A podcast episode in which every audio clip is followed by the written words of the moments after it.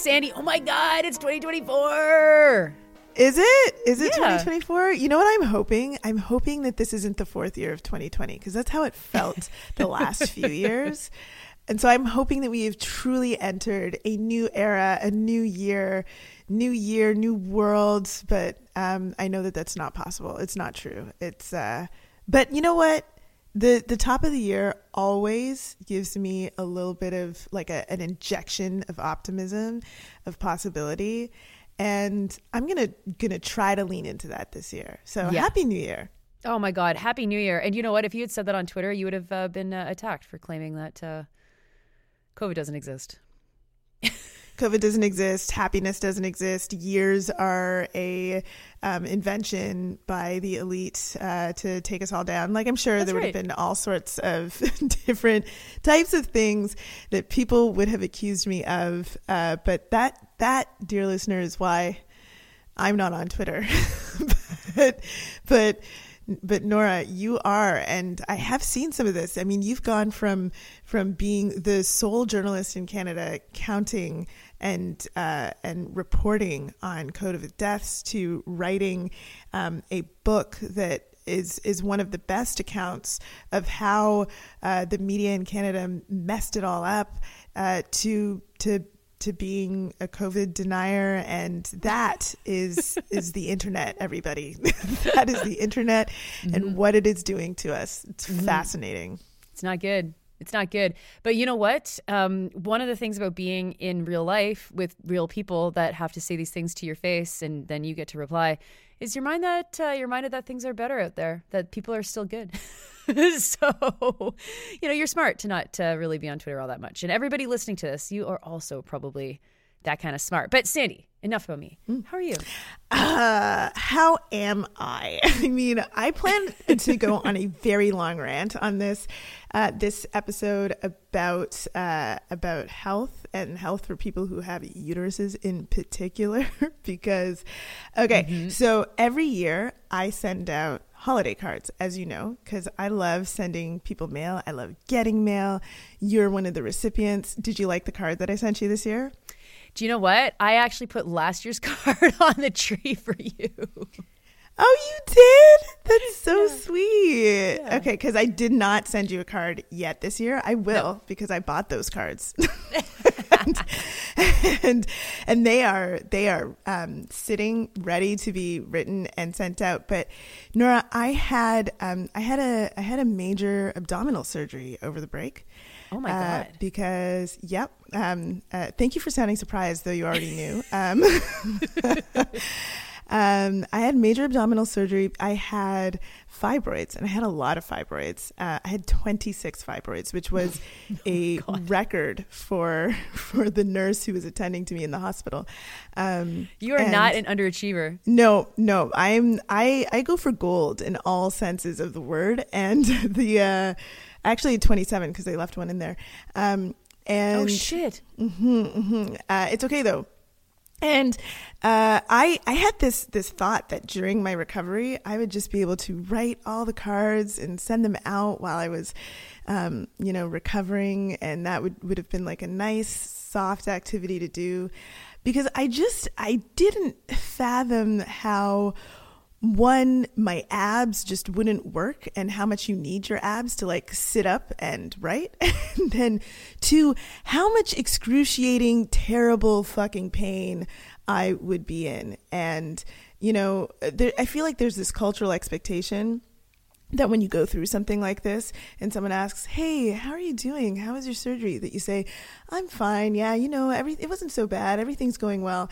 And I am not doing that. I'm letting everybody know that it sucked and the recovery really sucked. And uh, I have lots to say about um, about about women's health and health for people who have uteruses and um, and the lack of education that we have surrounding this and how angry I am about this whole thing. yeah, Hmm. well, that's how I'm that- doing. but you're but I will still send out those holiday cards.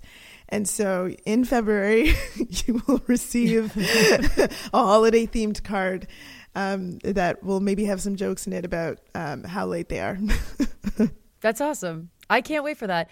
And I, know that, like, you know, th- this has been something that you've been trying to figure out for a long time what could be causing the discomfort and the pain. And you've discovered in this journey, like, just how little research and focus and care has been uh, applied to something as fundamental as growths inside of your uterus. like it just is one of these things which is like, man, if we lived in the matriarchy, this would be probably like a really big kind of thing that we know about and watch out for and understand. Absolutely. And it's like since since having this and, and dealing with it and um, you know, going through the process of dealing with it, I feel like everyone I know that has a uterus has been like, oh yeah, me too. Um, either with some some sort of something similar, whether it's fibroids or endometriosis or something that, where they've experienced something like this, and have had the same sort of questions, the same sort of surprise um, education through it all, the same sort of like. Um, weird delays and not knowings and uh, and even the resistance from um, healthcare providers to look into something in a particular way when you're like, ah, this is a problem. Um, so yeah, we'll talk about that a little bit on on this podcast today. But but first, before we get into that, I said that I'm starting the year off with optimism, and there is nothing more optimistic than gratitude. Is there? Mm. Yes. Okay. So you will remember back in 2023, we asked people to maybe consider increasing or donating to the podcast for the first time. And the hope was we'd be able to start hiring somebody or some some people to help us with the script writing for the Daily News. Now, two things to say about that. First of all, if you were in touch to say you want to be that person to write the scripts, uh, thank you so much. we have not figured out how to do a hiring process or anything like that. And Cassandra and I, I mean, we're kind of like trying to do things right. And then when you have to do things right, it's really hard to do things fast. And it's been, well, you just heard what Sandy's been dealing with. So um, we have not figured out how to do that yet, but we have gotten some help with some of the scripts, which has been amazing. And you'll hear that in the kind of the end of the daily news podcast. But Sandy, do you know how many people listened to the call and donated and increased their donation and came out to help us out since December? Oh, um, I don't. I would get like Mm, I, I don't know. Maybe is it in the ten range? Okay, you know what? I don't know. I haven't counted. So we're gonna go through this. And if it's too many people and we think that we need to separate the, the amount of names to give everyone proper gratitude, then we will do that. But, dear listener, you got to hang on to your hats for this one. Thank you so, so much to everyone who changed their donation, donated for the first time, especially Jennifer, Natalie, Nassim, Kylie, and Linnea. We'll start there. Ebony, Moremi, Allison, Victoria, Dominic, Sam. Uh, donor, donor named Meet a Lowly Abject Turd. I'm sure you're not lowly or abject, Mr. Turd. Nicole, Colin, Handy, Nagib, Sharon, Mac, Haley, and Susanna. Gonna keep going here, folks. Thank you so much, so much, so much. My God. Nishant, Brenda, cycling weather. It's always cycling weather. Anna, Emily, Jennifer, Amanda, Joseph, Abby, Astra, Kelly, Hannah, Alexis, a different Kelly, a different Natalie, Jackie, Neil, Cameron, Antoine, Chris, Brad, Kay, Zane. my God, Sandy, I feel like I'm doing the romper room right now. Do you remember that show?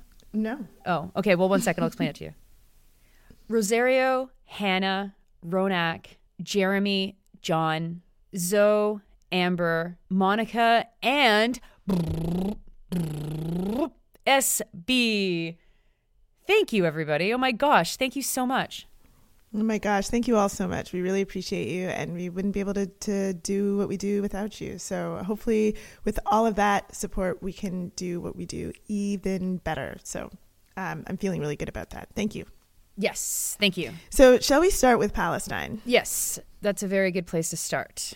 Um, we we think that for this episode, we're just going to talk about a number of things that have been on our minds because it's been a while since we've we've seen you all. I mean, we did start the podcast back up a couple of weeks ago, um, but uh, those have, were episodes that were in the can for us, and so uh, let's just talk about what's going on right now. Uh, as of now, uh, 25,000 people have been killed in Gaza. The scale of uh, the of the destruction um, from Israel is unbelievable. It's unthinkable. It is one out of every hundred um, Palestinians in Gaza who have been killed in this absolute massacre. The the final um, university that was left in Gaza was mined and destroyed. Uh, over half of the homes have been destroyed. The amount of children who've been killed is unbelievable.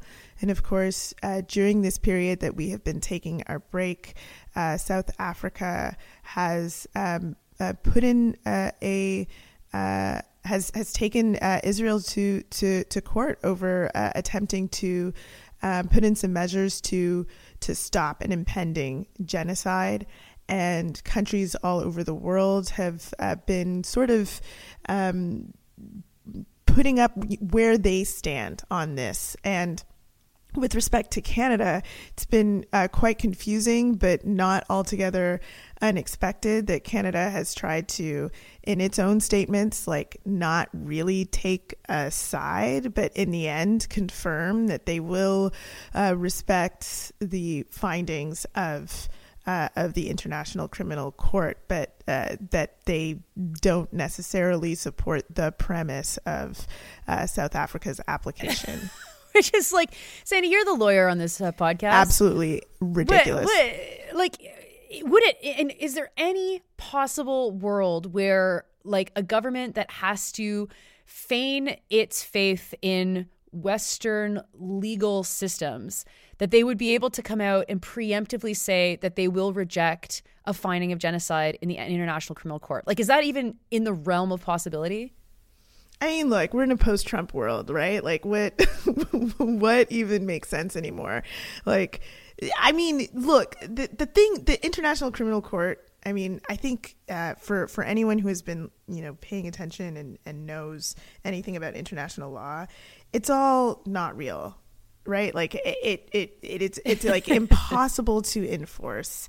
Um, and there's no real standards around like um, the very shaky agreements around the world that that allow this sort of thing to exist and so, um, what this is like more than anything else, like I'm not being um, Twitter cynical about this, in, you know, like this means nothing. It does mean something. It means like appropriate documentation of what's happening that can be referred to um, at some time uh, in the future and today to say like this is this is what um, we know has come to pass, what we know has happened, rather than what I expect will happen, uh, uh, will be attempted um, by the perpetrators in the future, which is uh, some sort of uh, rewriting of history to make it seem not as bad as it is, right? Like it is important to have that sort of documentation, but I, I suspect that the findings um, will be horrid and that there won't be much that will be done um,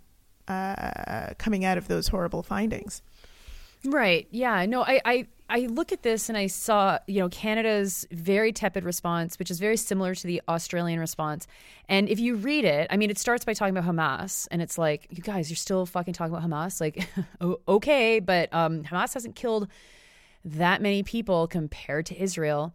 And like from my reading of the situation, they, they, the Canadian government is not the kind of government that is able to come out in front and say that they will automatically reject a finding of genocide from the International Criminal Court.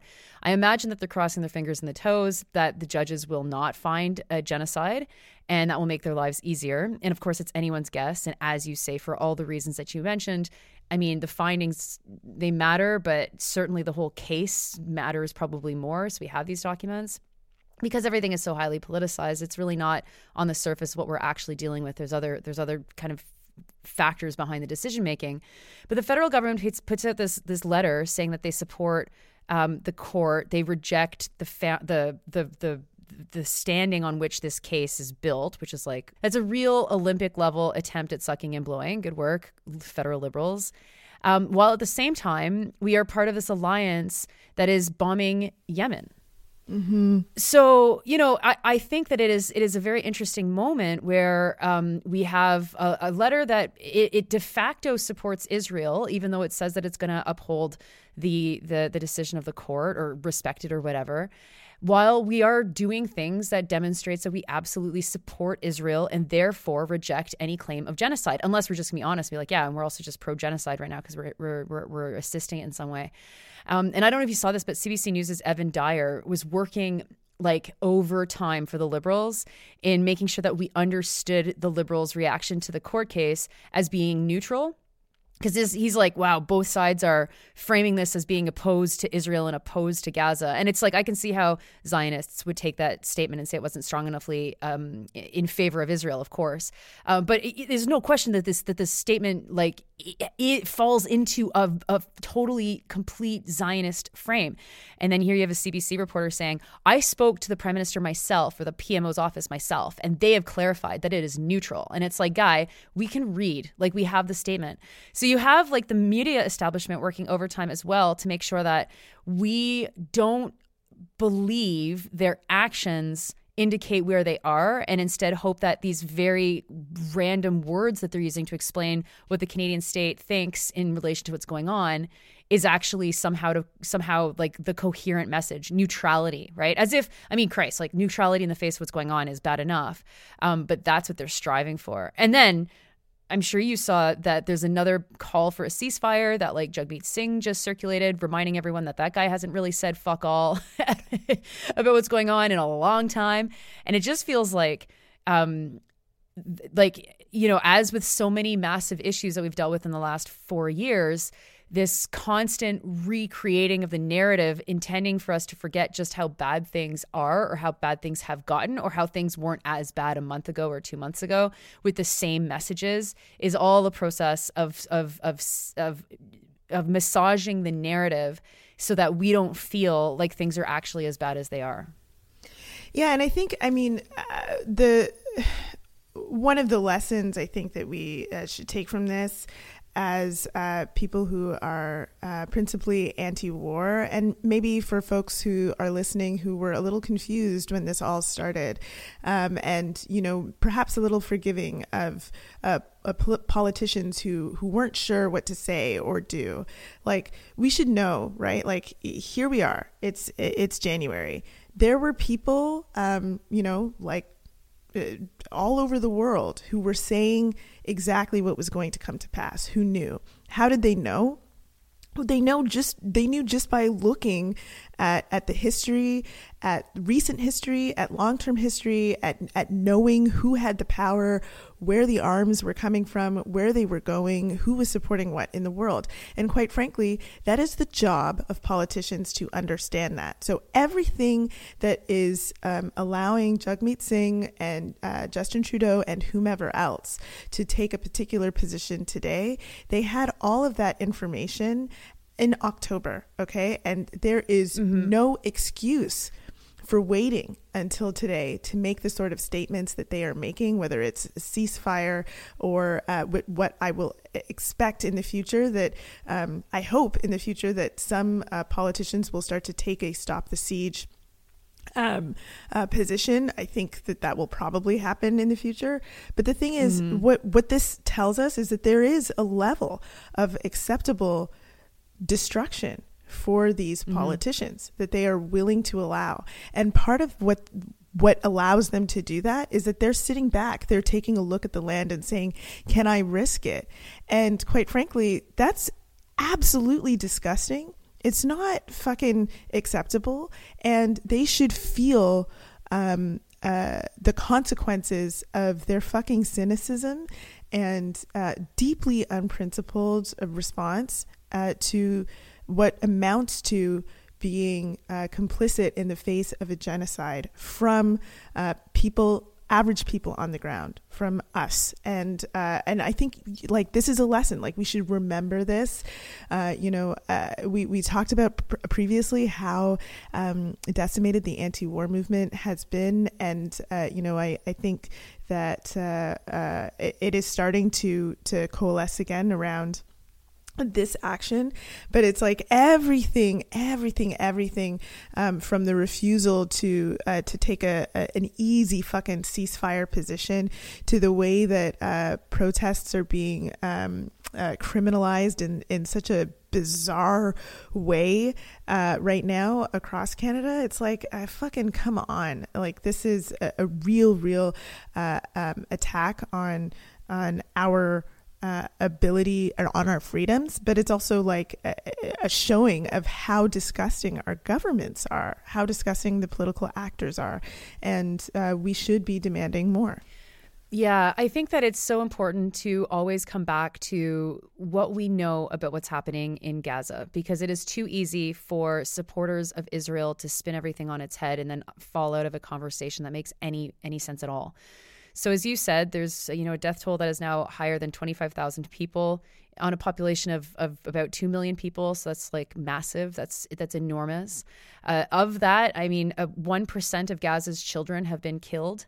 And um, if you put that into canadian terms i mean it's something like 70 76000 children being killed since october 7th uh, and there, that's not really driving any of the conversations in the in the in the mainstream media. And, and I think like we we should talk a little bit about where mainstream media falls into all of this. But there's other markers I think that are really important as well to see. So the cultural uh, destruction and genocide is is horrific, and it's it's such an interesting part of the world because there's been so many people that have lived there for so long that that it is a it is a human it's it's like humanity's history is being destroyed. Like our collective history is being destroyed and you know folks in the daily news will remember that i talked about some of the stuff but there's been ancient manuscripts that have been destroyed within ancient mosques. There's um, a roman necropolis which was found only in 2022 with something like 167 fully fully um, preserved bodies from the from the from the year like 1800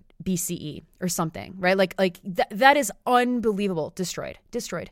Uh, buildings that date back to 400 AD or what do we say? Whatever, whatever the new AD is, 400 and 600, and um, beautiful buildings, beautiful mosques, beautiful churches, all just destroyed.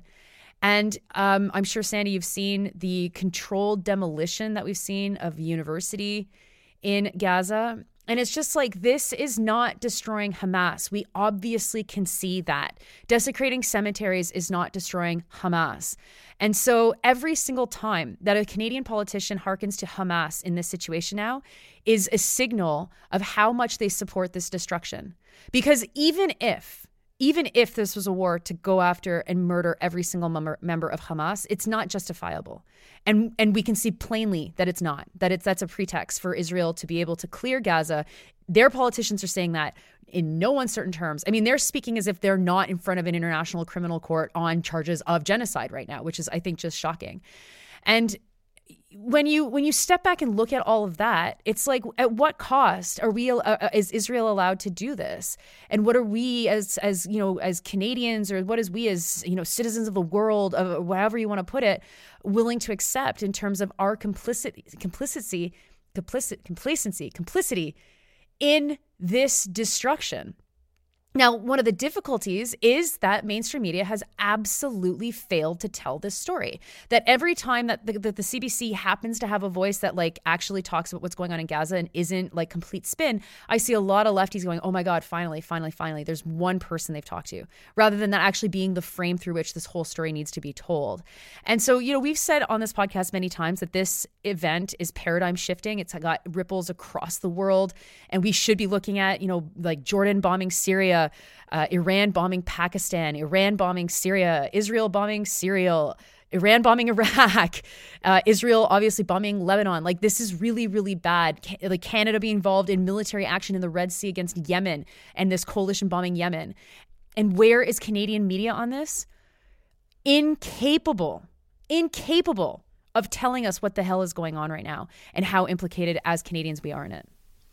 Yeah, it's uh it's it's fucking unacceptable and here we are and there were more cuts to to media just before we went on break or was it over the break i can't remember uh, in canada and so you know we're in a we're in a really bad uh, situation all around and uh, fuck I, I mean I really, I really don't have words uh, to to to describe or make sense of uh, what's going on.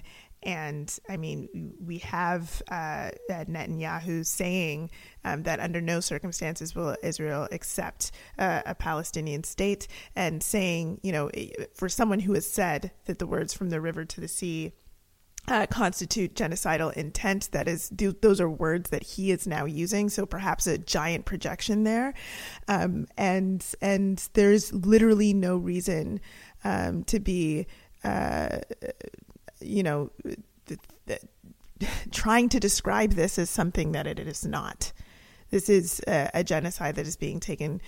Uh, that is being carried out uh, in front of the world, and uh, uh very few people, very few countries are doing anything to try to stop it. mm-hmm. But hey, Sandy, I'm sure you saw the big news about Justin Trudeau's holiday this past uh, this past month. Yeah, I yeah, I saw it. I saw it. I mean, what I mean, what is there to say? Like, oh my god, I, I honestly, in in one way like i really don't give a fuck. Like like i just there's so many other things that he has done that i are, hope i hope not in one way. I hope in like 30 different in, ways you don't in, give a fuck in about a this. gazillion ways i don't give a fuck because there's like a thousand different things that the media could be reporting on that the trudeau government has uh, failed at. And f- this sort of sensational shit like i do not care in another way i'm like God, you guys are really bad at this. like like the media, Justin Trudeau, like everyone involved, you're all really bad at this and I I don't understand how you could be this bad. Stop being bad. yeah, yeah. No, exactly. And I and I mention this not because the story matters. I mean, again, if you listen to the Daily News, I haven't mentioned the story because it doesn't it doesn't matter at all. But it is an interesting example of where the federal liberals are currently. So we have a prime minister. He goes on vacation to Jamaica, goes to a private villa. The estimates that are published in the National Post of how much this costs is eighty thousand dollars. There's questions about whether or not he had to pay it or if it was like a gift to him. Uh, his whole family goes, including his ex-wife. So it's just this beautiful, like blended family co-parenting kind of magical thing. And you know, it creates this world where you've got one set of people who would probably vote for Trudeau again, being like, this doesn't matter, this is unfair. The, the conservatives obviously being out for blood because this is like totally unacceptable from an ethics perspective, but like, I mean, doesn't actually matter in the grand scheme of things. The NDP is also involved in it too, saying the ethics breach, like hoping that we forget about you know Singh's own ethics breaches by accepting ridiculous gifts like whatever that fuck that like baby rocking chair or whatever the hell that was. But it is interesting to me that the liberals are so like whoever is making decisions in the prime minister's office is um, so untalented that they wouldn't think that this would cause problems. And this is this is the thing. Yeah, it's like you're so bad at this.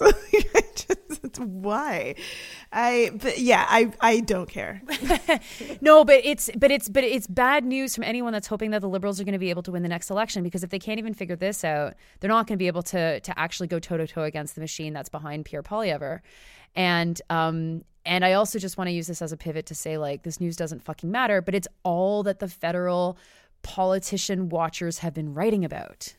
Yeah, I, I I don't understand. Like I just I mean, the, okay, the reason why it matters to, to like people on the ground is that they, they see that they're like, oh, you know, gosh, you know, Trudeau gets to do all of this stuff and I can't afford bread anymore. And that is what, of course, Pierre Poilievre is, uh, is going to capitalize on without, um, you know, dealing with any policy that would, uh, that would shift the price of of of of, of uh, daily necessities, and um, the NDP will I don't know not properly capitalize on this by talking about anything that would actually be uh, a good uh, a good approach to dealing with policies that uh, are leaving people feeling in, like a, that that they're in a really destitute position right now. And uh, yeah, that sucks. And it would be really amazing if there was anyone who was doing any sort of federal reporting who could talk about it in those terms, or any sort of uh, federal analysis at least who could talk about it in those terms. But um, I hear you're no longer on CBC on Sundays, so I guess not.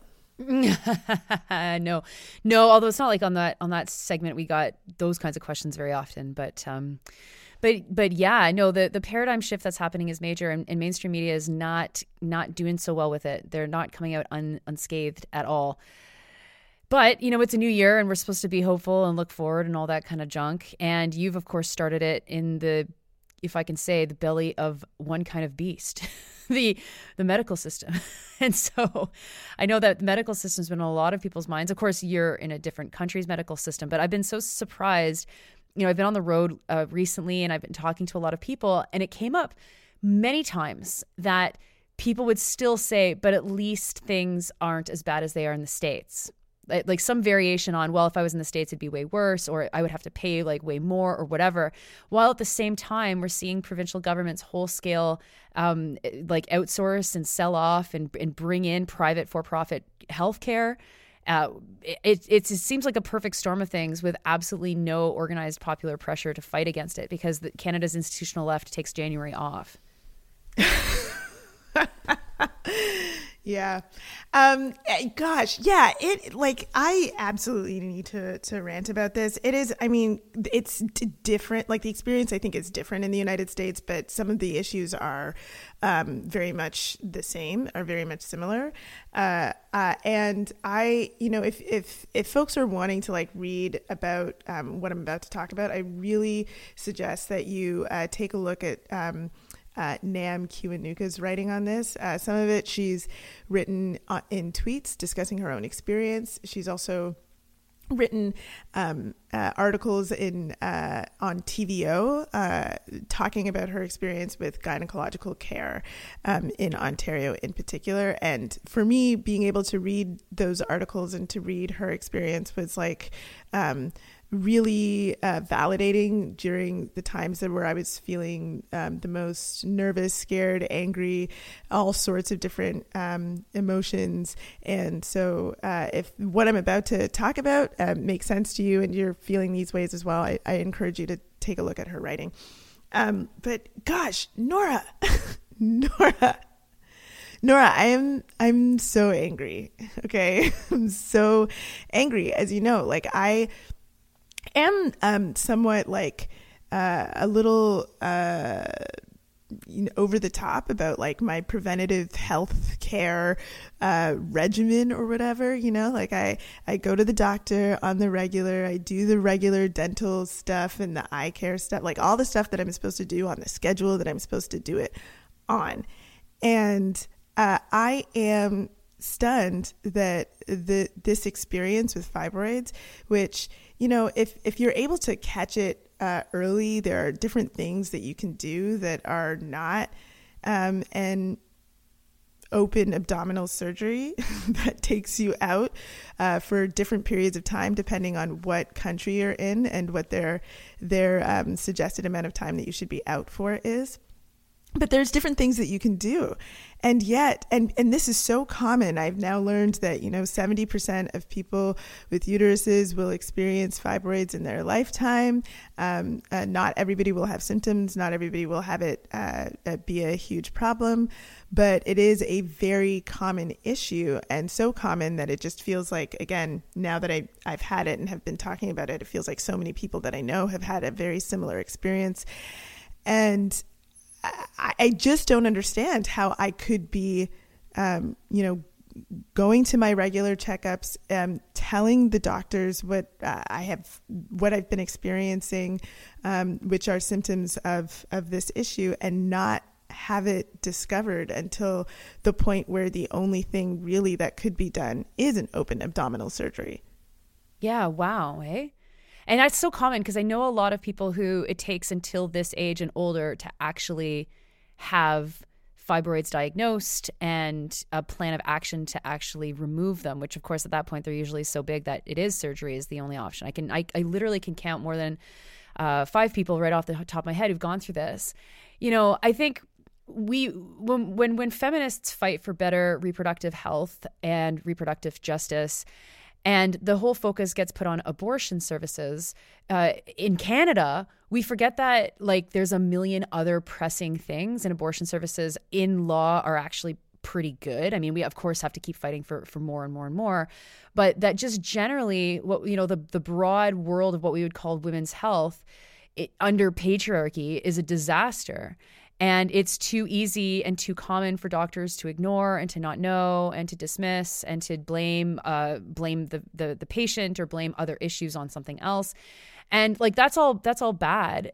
Compounding it though is just this decline of the quality of our healthcare system in general to the point where you know people are afraid to go to the hospital because they'll be there for 30 hours or you know whatever right? They won't they won't be taken seriously. They won't be seen. It's not bad enough. They don't have a family doctor. There's no walking clinics. All of this then becomes the justification to replace our public or not-for-profit healthcare systems and institutions with private for-profit care. And the way that they do this and it's happening in every province and territory is that they allow for the payments to still come through our health cards. And so the profit in it actually gets hidden and it's hard for us to see and we're left with no options and usually when we need an option it's like we're really ready to take any option because we just want to see a doctor and um, and that's a huge problem. You know, it's it's something that uh, healthcare unions fight, and they fight it, you know, through very specific terms, usually related to workload and and job quality or workplace um, workplace supports or, or that that kind of thing, salaries, of course. Um, but by and large, like there's not really any fight left in some of the older institutions that have been set up to save public health care. And I have to say, like this is such a this is such a point of despair and seems like the most obvious place to start mobilizing a broader group of people who've never become involved in social action before because the health system and the health crisis is just in in all of our faces all the time right now. Yeah, it's it's uh, it is extremely distressing and it's also like yeah you know I, I did have the experience in the united states which i can compare to to the folks that i know who've had the experience uh, in ontario for example who are waiting up to two years to have the appropriate uh, treatment. Whereas uh, for me, yeah, I, I got it um, figured out, or well, not figured out. the figuring out piece took years, but the but from diagnosis to to being taken care of, it certainly was less time, about uh, six months. But I did have to shell out quite a bit of my own money in order to do that, and uh, it for people who who don't have it, it's it's not cheap.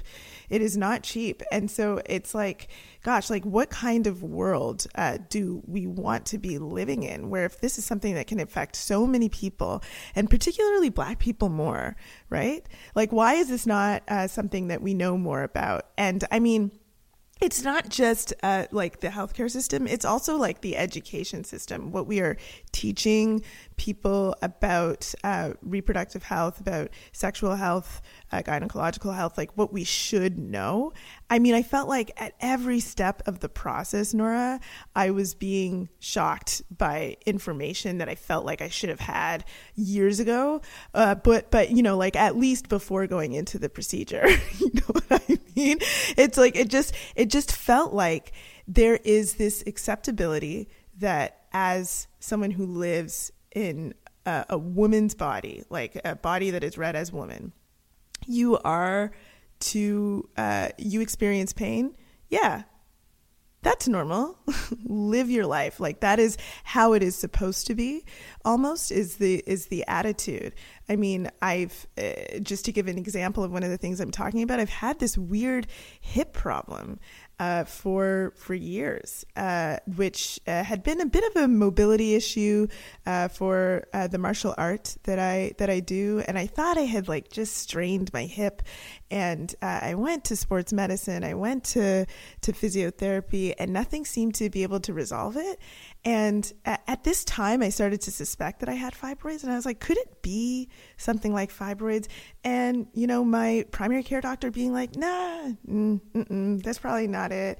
My sports medicine doctor being like, no, that's not it. And then finally, not only, only until I was able to see a gynecological specialist who specializes in, in minimally invasive procedures, who is a woman who what uh, just before uh, going into my surgery. So this is after dealing with it for over uh, two years and just deciding, okay, maybe I'm just old and this is getting older and this is just one of the pains that I'll have. Uh, only until you know like almost a, a, year and a half to two years into the into having this pain did this specialist this woman tell me no this is definitely the fibroids. And now that those fibroids are gone it's that pain gone. And it's like oh my god why does it take all of that? And only because i was so insistent on no i want to check i want to check i want it makes sense to me that this might be um, something that uh, that could be causing this.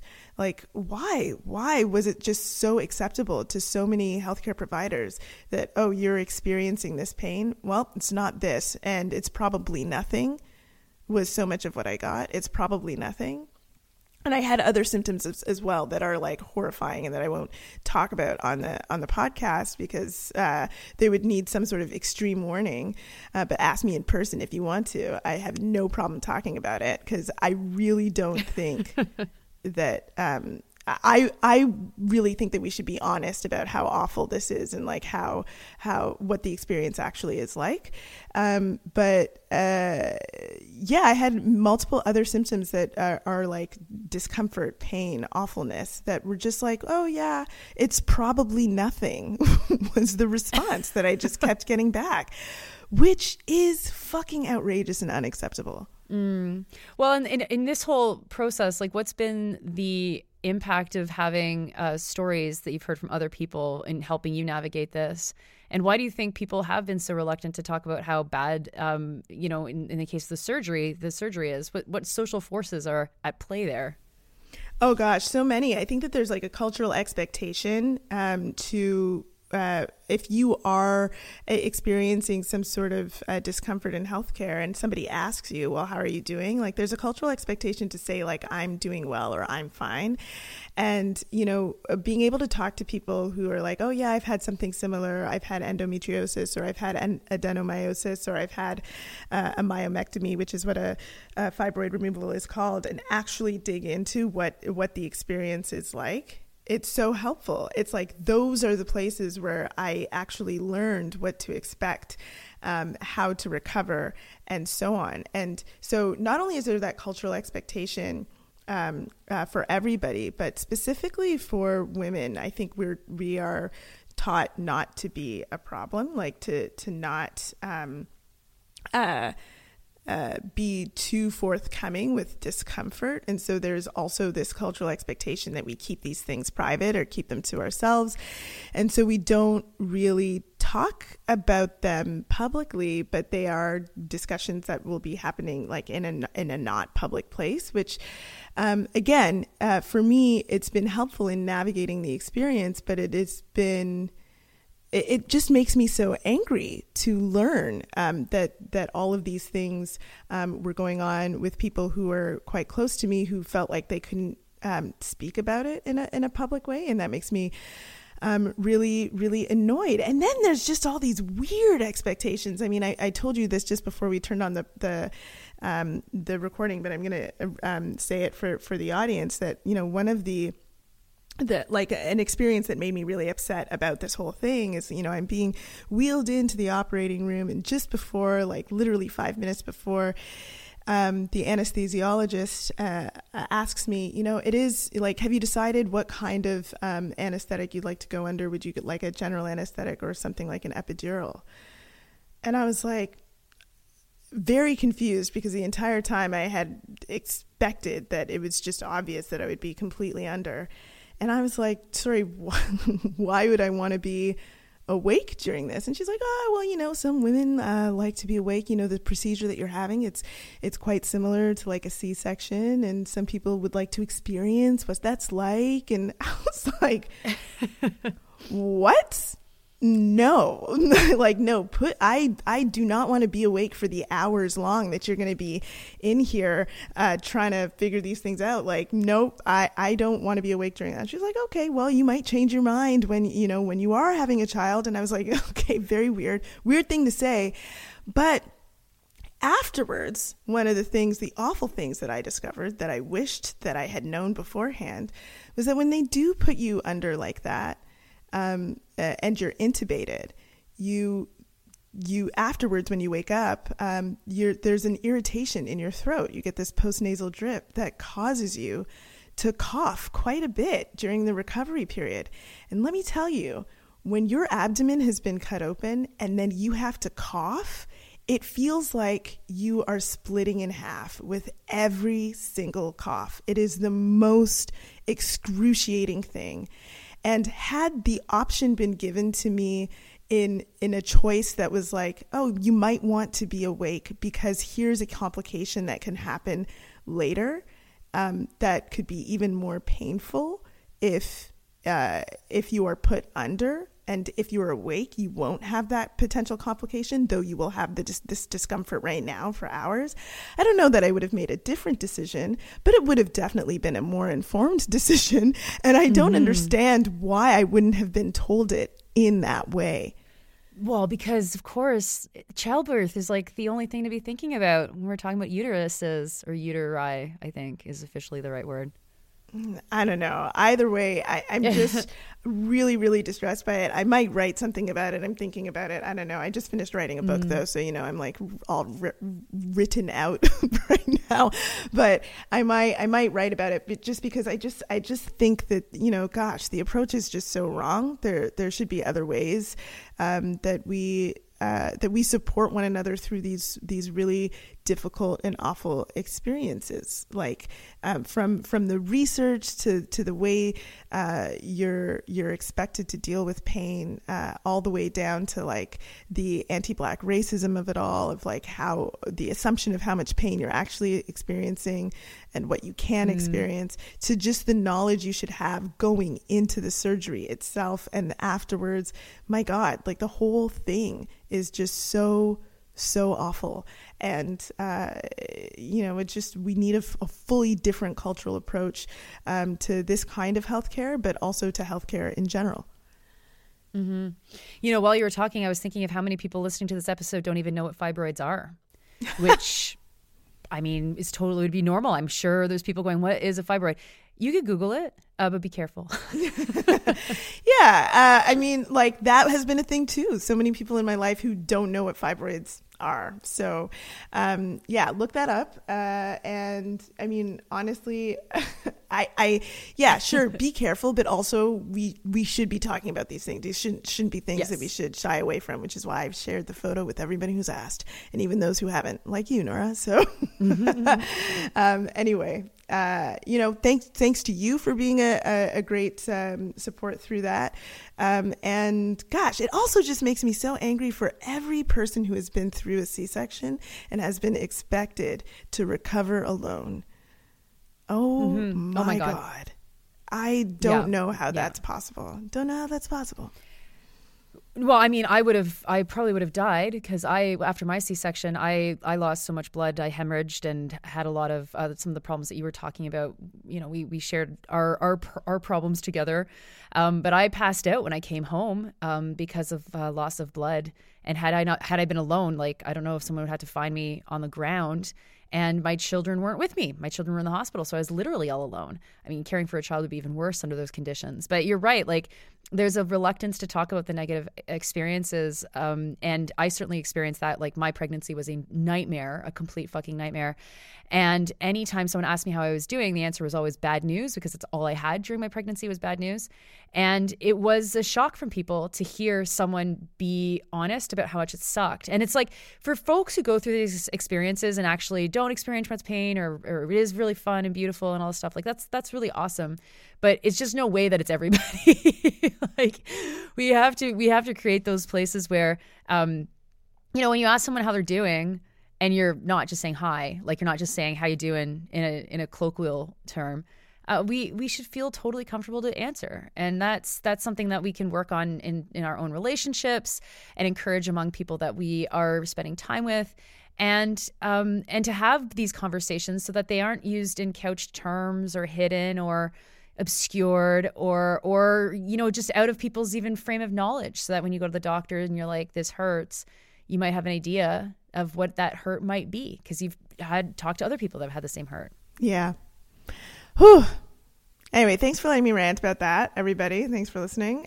Um, uh, but also, like, let's let's be um, uh, uh, like vigilant about how we are advocating around healthcare because the consequences uh, are are can be quite dire uh, if you're not dealing with some of this stuff uh, in an appropriate timeline. And um, quite frankly, in so many places in Canada, they're not being dealt with in a appropriate timeline. Not just because um, experiences that are coming from from women and people who have uteruses aren't taken seriously, uh, but also because the healthcare system has reached a, a dire straits and not a single elected politician seems to be um, uh, wanting to, to to deal with that in an appropriate way.